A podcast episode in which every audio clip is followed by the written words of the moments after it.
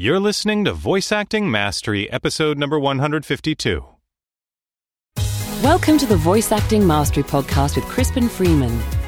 VoiceActingMastery.com is your place to learn both the skills and the mindset you need to become a professional voice actor, even if you're just getting started. In each episode of this podcast, you'll discover valuable tips, tricks, and insider information to help you portray characters in animation, video games, and beyond. And now here's your host, voice actor Crispin Freeman. Hi there. My name is Crispin Freeman, and I'll be your guide through the world of voice acting. If you'd like to know more about me, feel free to check out my personal website at www.crispinfreeman.com. Welcome to the second part of my interview with the Emmy Award winning voice actress, Maile Flanagan. Maile is probably most famous for voicing the character of Naruto in the long running anime franchise of the same name. She also won an Emmy for her performance in the animated show Jakers The Adventures of Piggly Maile is an accomplished on camera actress and comedienne as well. She is one of the few actresses who works almost equally in voice acting and on camera, and I was excited to bring her on the podcast to share her experience with my listeners. In the first part of our interview, Maile and I talked about how she broke into acting. Although she joined an improv comedy group when she was in college, her primary focus in school was training to become a spy for the CIA. After she graduated and was waiting for the CIA to give her an assignment, she connected with some of her fellow improv classmates and decided to take a chance, form a group, and travel to Cape Cod to perform comedy for tourists over the summer. That decision changed the path of her life. After that summer, she realized that she wanted to pursue a career in acting instead of one in espionage. In this episode, we discuss what inspired Maile to become an actress in the first place. While she did not receive any formal acting training while she was in school, her upbringing played a big role in helping her learn how to observe people and communicate with them effectively. Her father was a spy for the CIA, and their family moved around a lot. This meant that Maile had a very international upbringing and had to learn how to relate to many different types of people. Her family was also very funny. They often used humor to interact with each other, and the ability to joke around with her family members was an important skill that Maile developed at a young age. These experiences helped her hone her observational skills, which served her incredibly well when she was studying other actors' performances. But I'll let her tell you all about that. And now, the feature segment. Um, what I'd love to talk about now is sort of what inspired you to become an actor in the first place. Well, I think because it was so creative. And because you were deep in poli sci. Yeah, deep. And your father was a spy. Yeah, he worked for Department of Defense. Now tell me just a little bit about that because I think we may have a strange connection there as well. Oh, I like it. Yeah. Um, he was military intelligence. Okay. For his whole career, he started in uniform. You know, back in the day, got out of college, was in uniform, and then they said you're a terrible soldier, but you're really great at military intelligence, so become a civilian. Okay. So he was a civilian and he was chief of station in a lot of different places or secret places. So for instance, we'd live in Bangkok, but I didn't know he, he was just gone a lot. And obviously he was gone in Vietnam, but I was uh, a kid, so I didn't realize that. So, so was he, but, but as a spy, was he like trying to get information? Was um, he just in an office organizing no, people? Um, well, a little of both. He was uh, a counterintelligence chief. Okay. So he would be in charge of people recruiting people to do be double agents. Ah. At the end of his career, is a very high level.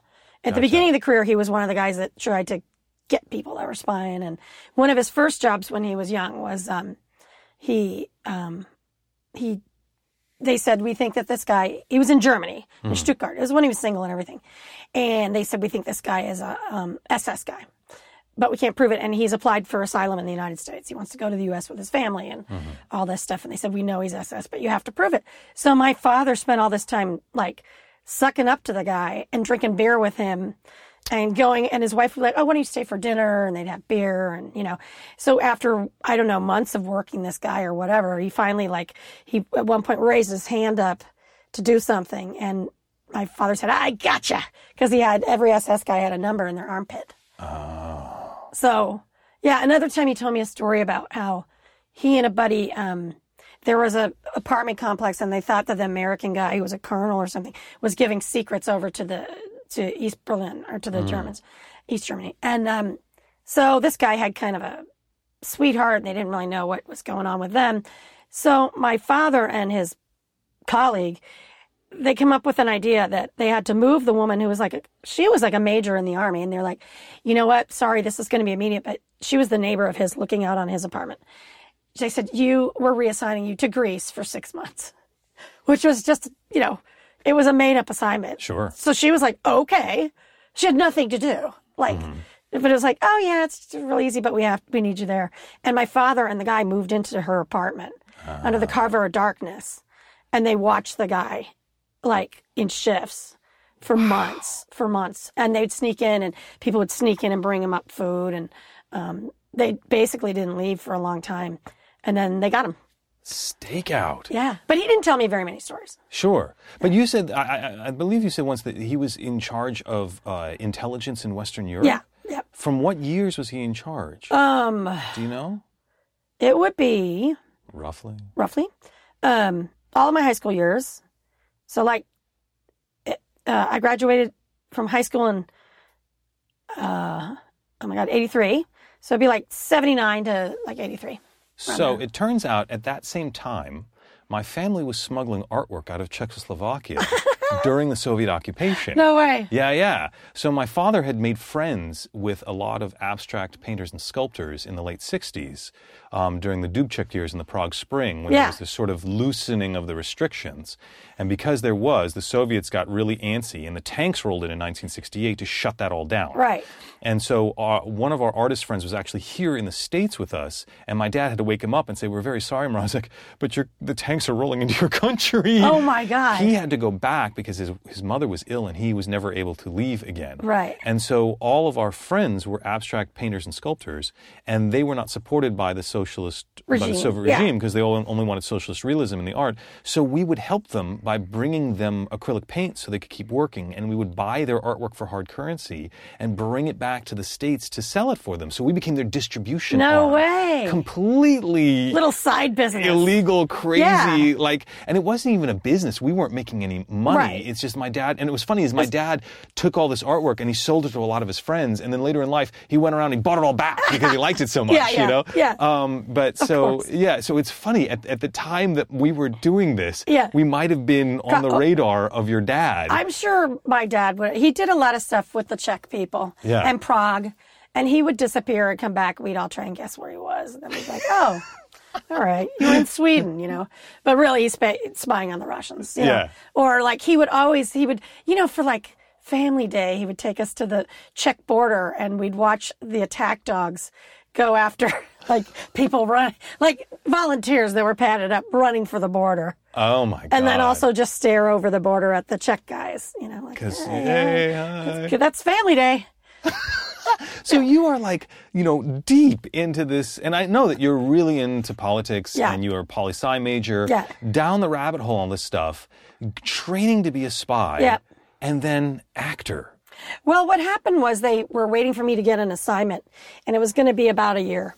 That's when I decided to live in DC. And uh, another side story is I had to have braces put on because I had some really messed up thing in my mouth, some messed up teeth that weren't really treated because we were moving around a lot. Right. So an actor with braces, not great, but but I could be a spy with braces. But I look 12. I mean, if I was, they would have laughed me out of places. But anyway, So I was going to go to language school in Monterey because they tested me for language aptitude when I was applying to be the spy. And I was approved and I was just waiting for an assignment. So at the end of the summer, uh, we were like, I was like, this is fun and I want to give this a whirl. And my parents were just horrified, horrified. But, but that was after college. You Yeah. had done the improv group. You had initiated the improv group when you were a sophomore. No, I'm sorry. I'll clarify. I initiated the spin-off of the improv group. The improv group was around for about two, three classes before me Oh, okay. with other people, and most of them didn't go on to be professional actors at all. It was just an extracurricular thing. Now it's a huge thing. And in fact, the class kind of the class after me, but one guy overlapped. Like Amy Poehler was in it, and now it's kind of a big deal at Boston College. Ah. Gotcha. But at the time, it, people loved it and it was funny, but it wasn't like it is now. There, So you joined that improv group that I joined it, and then those guys all graduated. so So then me and another guy kept it going. kept it going? So what inspired you to join this improv group? my I just girls on the hall that were like, "You're really funny. You should." They saw flyers that said, "You know, if you're funny, come join us." And I stopped. I was a, at a lower dorm in you know at Boston Hills, and I walked up and I started to have nerves, and I was like, "This is crazy." And I stopped in their dorm room, and uh, I said, "You know, uh, I'm thinking about this." They're like, "You got to do it. You got to do it." I think they had told me about it too, and so I just went and auditioned, and then I got it. How did you know you were funny? My whole family's funny. My dad was really funny. Okay. My mom was more dry funny. Everyone's funny in my family. Is think it, is it the kind of thing like you all have to out funny each other on the holidays and things? Uh, it's not like joke telling, but there's a lot of laughing. Yeah, Yeah. yeah. It's it's it's a lot of my whole family is into politics and you know, kind of wry observation and not so wry observation, and and it's like uh, or not, you know, like so is it like Um, everyone's kind of a, like a voracious news reader and reader and stuff. Gotcha. So d- does it come from a satirical place, or you know, Often, making, yeah. making fun of political ridiculousness or whatever? Yeah, that's a lot of it, and um, and self-effacing kind of stuff sometimes. Um, Because you understand that for most people, and I would argue many times for my students, the idea of saying, "Oh, I'm funny. I'm going to try out for an improv group," is like Yeah. jumping off a cliff without a parachute. Like, yeah. so I mean, But you know, I was always different than all the other kids anyway because I had never really lived in the U.S. as a thinking person. Like I was real little when I went to Bangkok, and Uh-huh. we'd come back, but that was like La La Land. All we wanted were movies, malls, and McDonald's. sure, You know, because that was America, right? right? Um, MTV. Yeah. Too early for that. Too early. Okay. But and TV, yes, TV, but like black and white TV. like I, I remember. Speaking of the moon landing this week, which we weren't, but I'm gonna.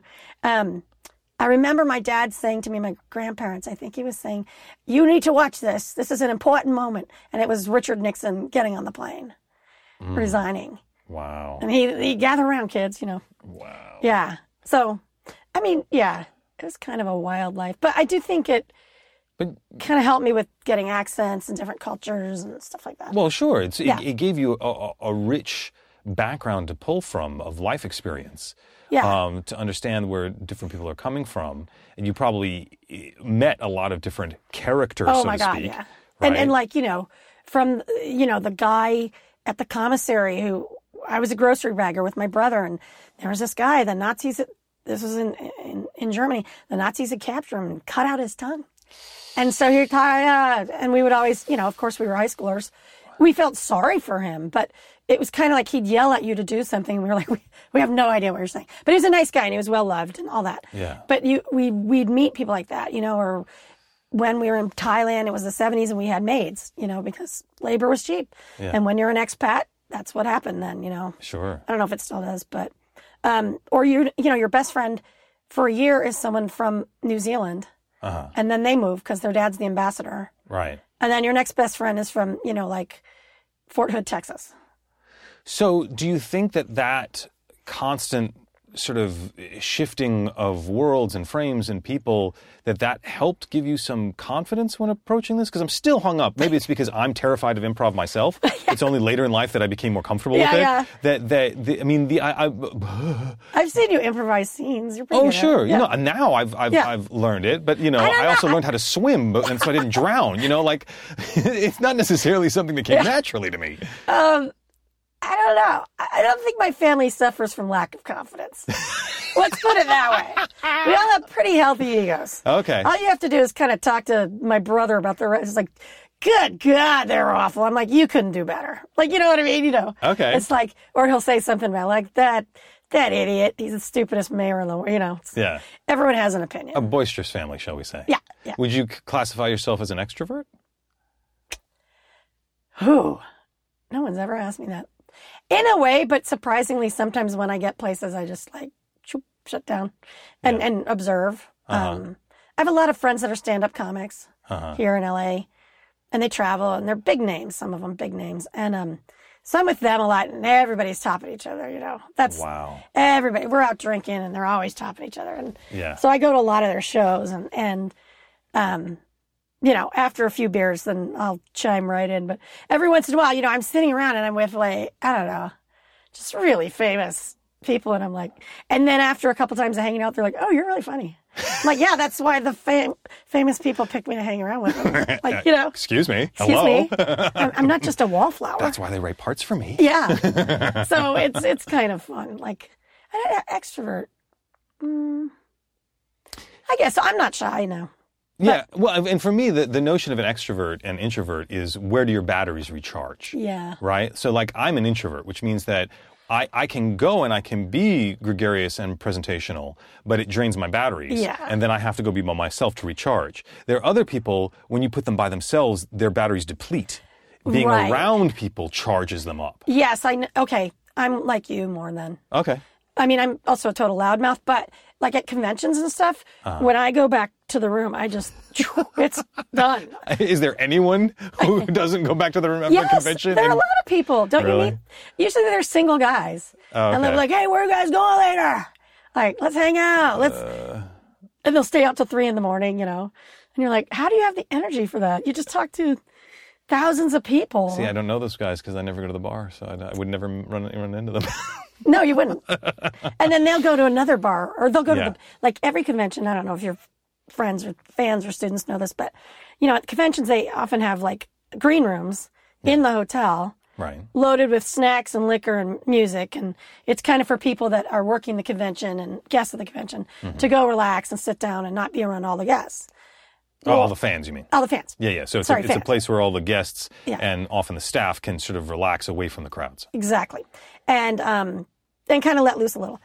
But like some of these guys I I've met like then they'll go to the after party, you know, after that, and you'll see them, and they're like, "Oh man, I got in at five, you know. And you're like, "That's how could how can you?" I mean, I am older too. Like I could do that when I was thirty, but I wouldn't. I couldn't do that when I was tw- 20. Um, but that, that's I'm a I'm a different ball of wax. Yeah. So you, you you then you go off to Cape Cod and Yeah. you do all this stuff. At any point in here, did you take any acting classes? Um, once in Minneapolis, a friend of mine encouraged me to take a guy I know. He's a very famous clown teacher, Ooh. and um, yeah, Chris Bayes from NYU's professor there. okay, yeah, that name yeah, sounds he's very a familiar. big name, Yeah, I yeah. And he was a company member, and his specialty is clowning. I mean, he was trained by, you know, what's the French place where you go to get trained? Yes. whatever it is, it's the place. The well, Lecoq does the, the Yeah. mask work. I think do the, the European clowning as well. yes, Okay. one of those, Uh-huh. and probably there too. And so he led a workshop, and I took that, and then, um, and then when I moved to Los Angeles, I took those classes in voiceover. And what used to happen is you used to be able to take some workshops with casting directors on camera, Mm. and they were like, you know, on Tuesday night, three to seven, Yeah. and I would take that like. I do a few of those to get exposure to that casting person because I had a bad agent and I couldn't get in, Right. and I didn't have a reel that had you know enough of my work on it for them to call me in Sure. or a resume. You know, you have three credits. so how did you learn to act? Well, just watching. Yeah. Yeah, I think so. It's Just watching like people in the improv People. troupe. No, mostly just people. People. Just people, people. Yeah. And but then how would you translate that on stage? Well, I will say I'll correct myself. So I did a play with Laurie Metcalf and French Stewart, and we did it on and off for seven years. And we started it here. We did it off Broadway, and we also did it at Steppenwolf for their cabaret space In Chicago. in Chicago, Right. A couple of years ago. So we've done the play a total of like seven times, hmm. and I didn't have a big part in it. And what I'd have to do is dress, help Laurie quick change, which means you help dress them very quickly backstage Right. because I didn't enter until like the play was only about 70 minutes and I didn't enter until about minute 55 or something. Okay. So my job was kind of to do that and I would kind of like also have to be like hand her her purse and she had a mug, you know, a mug of liquid and a checkbook, make sure the checkbook was in the purse. So because there were only three of us and then it was a very small outfit and we did everything. It was really fun. And um, it was like the old days. And um, I learned more watching her. I would lay on the ground. She had this enormous monologue, and I stretch my back out, and I'd lay down and and watch her from the wings do this amazing hysterical monologue. And I did learn more than any acting class would have ever taught me by watching her. What did you learn? Just she has a very unusual delivery, and that you can get away with it, sort of like Christopher Walken does. Uh-huh. But hers is a little more creative. And I'll give you an example. So at one point, she's like, and you think she's not noticing because she's very shy. She's an introvert, uh-huh. right? But get her on stage, it's balls to the walls. Right. But she said, Oh, well, what happened to the necklace? I said, Well, I told you, it makes me feel like it, it's choking me when I'm on stage. She goes, That's good. You should be wearing it. like, I'm like, I didn't know she noticed my necklace. I only wore it for one scene, then I would take it off. But I'd always felt like I was choking. She's like, Oh, you, you need that. I'm just like, This is a different way of looking at things. Whereas I'm like, claustrophobia, get it off for the scene. She's Right. like, Oh, keep it on the whole show. So having that impediment, Yeah. that thing to push against Yeah. as an as an actor, Yeah. um, puts you in an uncomfortable position, Yeah. which she thought would be more compelling to Yeah. an audience, Yeah. because you're not Yeah. comfy. And I, I did, I did a thing where it was written that I come out from the bathroom. So one night we had a very low energy audience and the people are very, very old. And I'm not criticizing old people because we had a million shows with really old people that were amazing. This one, not so much.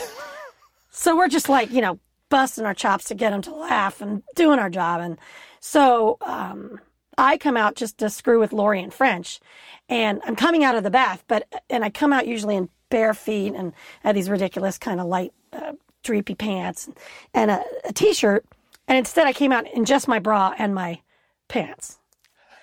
And they were like, ah! And then Laurie and French, they're like, and the, you know, the, the- our producer's like, you gotta keep it, you gotta keep it, you gotta keep it, you gotta keep it. So I did, and the audience would just, it stopped. They would howl, they would howl. and there were several moments in that show, not, not uh, mine, a lot of were Laurie and French's. And then, so eventually we kept doing it, kept doing it. And then I was like, all right, it's the last night. I'll just come out in my bra and underwear. And so I did. And then they're like, you gotta keep it. But also, I, I don't have a great body, but I'm only on stage for like a couple, like in that outfit. And it just, the crowd went nuts because they're like, that was so funny. And they don't expect you to do that because Yeah, yeah. I'm not built like a supermodel or even a size two, you know? Yeah. So when I would come out and I have to take a broom and like go after her, Uh huh. that the crowd went crazy. And then it was a blackout and then we rolled on to the end. Yeah. So yeah, she taught me a lot. But yeah, I don't know that I know people that have been to Yale and they're not good. To Yale Graduate Acting School. Yeah. Yeah. Yale. Like I'm not always sure acting school works for people. Sometimes it does. Right. But I I taught a voiceover class a couple summers ago, and one or two people had degrees from you know masters Master's degree. Yeah. from really good schools. Yeah. Yeah. I'm not going to say Yale, but like Yale or you know um, whatever. Could- It was me. You Yeah, it was tell- It's Chris. Carnegie Mellon, let's say, okay. Sure. and they they were cocky, but they weren't good. Yeah. you know? And Oh, they I had all the confidence. But when I got them in the booth, it was just like, you know, you got to drop your attitude and just listen to what I'm saying. I'm trying to help you. So, what I love about you and your process is how unassuming and how um, I'm not sure if I want to call it uh, a, a practical necessarily, mm-hmm. but it, it's experiential. You, you you didn't go to a lot of acting classes, mm-hmm. but obviously there's a lot going on in your head, mm-hmm. and and there's a term that I, I'm fond of called the, the curse of expertise, which is when you're really good at something, it can be hard to explain to somebody else how the hell you do it. Ah. Right? Like when a master chef has to like actually take what they do and put it into a recipe. Yeah. They're like, I don't know. I just use a pinch of this and a, a bit sprinkle of of that." and it just works. And I cook till done. Yeah. And and to the person who who has no experience with that, cook till done is like a completely useless direction. Right. Because how do you know when it's done? Yeah. Right. And so and, and but I thought I think we we had something there with this notion of pushing against something that was uncomfortable because it sounds like a lot of what your background is from is from comedy. Yeah. And and comedy is the hardest form of acting Mm-hmm. because you can't hide.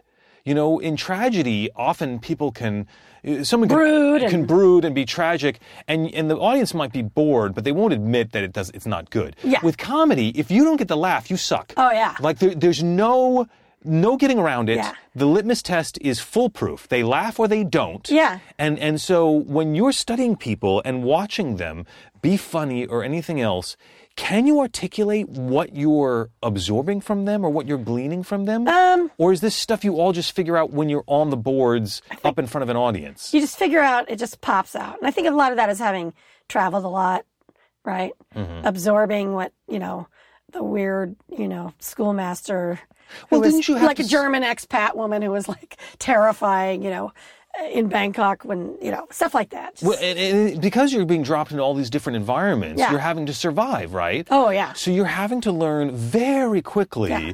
the pecking order of the students. Oh, yeah. How to interact with But the teacher. funny.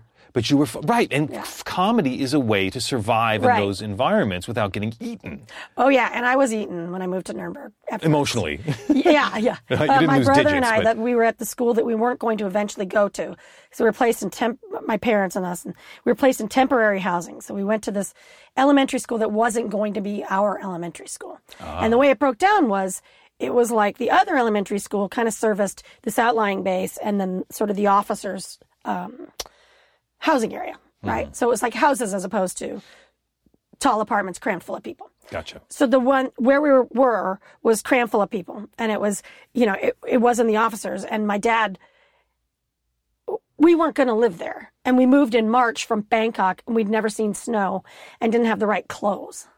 So my mother went and bought us like two windbreakers at the PX because that's all they had left. Oh no. And we were just mesmerized because it was Bangkok. We lived this ideal life. You know, as I said, we had like a servants and a driver and a yard, and it was beautiful. It was very exotic, and we'd go to everywhere. You know, and then we moved to Nuremberg to a housing area, and it was on the fifth floor. Our dog had had puppies. We had three dogs, and one of them had puppies. So we had seven puppies. We'd have to shuttle up and down these five stairs. Um, we'd never, you know, made a peanut butter sandwich for ourselves or anything like that Right. because we had, you know, people do it. Yeah. And then it was like, bam, welcome to reality. Yeah. And so they, and my brother and I were smart. So we were placed in like good classes and we were short and little and looked completely like we were six years old. Right. So they were like, "You're not, you know, you're not in fifth grade, no way." And it was tough. It was a tough school. It was a tough school. Like there was a lot of fights and stuff like that. So we, you know, we protected ourselves, and then eventually we had to just kind of win people over. And then we got out of that school and got to a different school, and it was better. I have a sneaking suspicion that your ability to handle yourself in different social situations is part of what has allowed you to grok things when it comes to comedy on stage. Yeah. Is that am I am I No, too you're much armchair you're right. It's- psychologist? Yeah, no, you're right. Okay. Because one day I'm hanging out with, you know, my friend that's, you know, driving an Uber from a bad family, you know, doesn't have a hope in the world, you know, sleeping on couches. And then the next day I'm literally at like Goldie Hawn's house, you know, Right. and with Kurt Russell and having this extravagant meal and, you know, like just Hollywood mansions and, Yeah. you know, or I'm flying because we do. You and I are so lucky. Like, you know, we we're like, yeah, I've been to Sydney. Like, there aren't that many Americans that can be like, oh, yeah, I've been there. I've been to New Zealand. Yeah, Yeah. I've been to Wales. Yeah, Sure, why not? yeah. And it's so normal for us now, but it's not. Yeah. Yeah. Maile's ability to understand emotional situations, handle social challenges, and still find ways to be funny is nothing short of amazing to me. It takes a special kind of resilience and quick thinking to be able to adapt to so many different circumstances and retain your sense of humor. Whatever she may have lacked in formal training, she more than made up for in life experience, diligent observation, and on stage experimentation. While I always stress the importance of developing and honing one's artistic skills through training and practice, you also need to make sure that you actually have some life experience to pull from when portraying characters. Maile's upbringing exposed her to all sorts of different people, cultures, and social environments that helped enrich her understanding of interpersonal relationships. This gave her a wealth of direct experience which she could then apply to her performances. An actor can have all the training in the world, but if they don't have this well of emotional wisdom to pull from, their characters will tend to feel shallow and lacking in nuance. Now, let me be clear. I'm not saying that you have to have an international upbringing like Maile's in order to become a successful actor. What improved Maile's acting abilities was not how many countries she had stamped on her passport, but rather the fact that being thrown into so many different situations meant that she had to focus on understanding people, relationships, and cultures if she wanted to survive socially.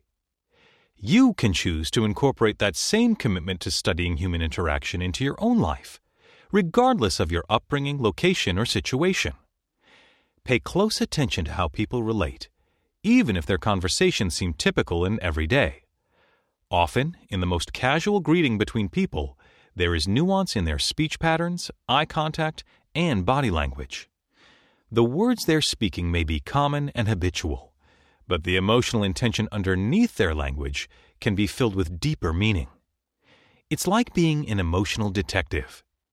Look for the subtextual intent behind their words and see if you can figure out how they really feel. Who knows? Perhaps Maile's spy training had more influence on the development of her acting abilities than we thought. Next time, in the third and final part of our interview, Maile shares with us her advice for the aspiring voice actor. Maile teaches voice acting classes herself and has noticed her students making the same kinds of mistakes recently. In her opinion, the most common mistake among her students is that they don't do their homework. When she assigns them a character, they often neglect to do the research necessary to truly understand that character's motivation and presentation. We then discuss in great detail the best way to go about doing acting homework and how to make sure you're exploring a character more deeply as you practice, rather than simply repeating lines over and over again which can result in a dull and lifeless performance. It's a detailed look at the acting process, and I'm excited to share it with you in the next episode. Until then, I wish you all the best in your voice acting endeavors. Take care. You've been listening to the Voice Acting Mastery Podcast with Crispin Freeman. To get your free report revealing the five most common mistakes to avoid in voice acting, point your web browser to www.freevoiceactinggift.com. Thanks for listening.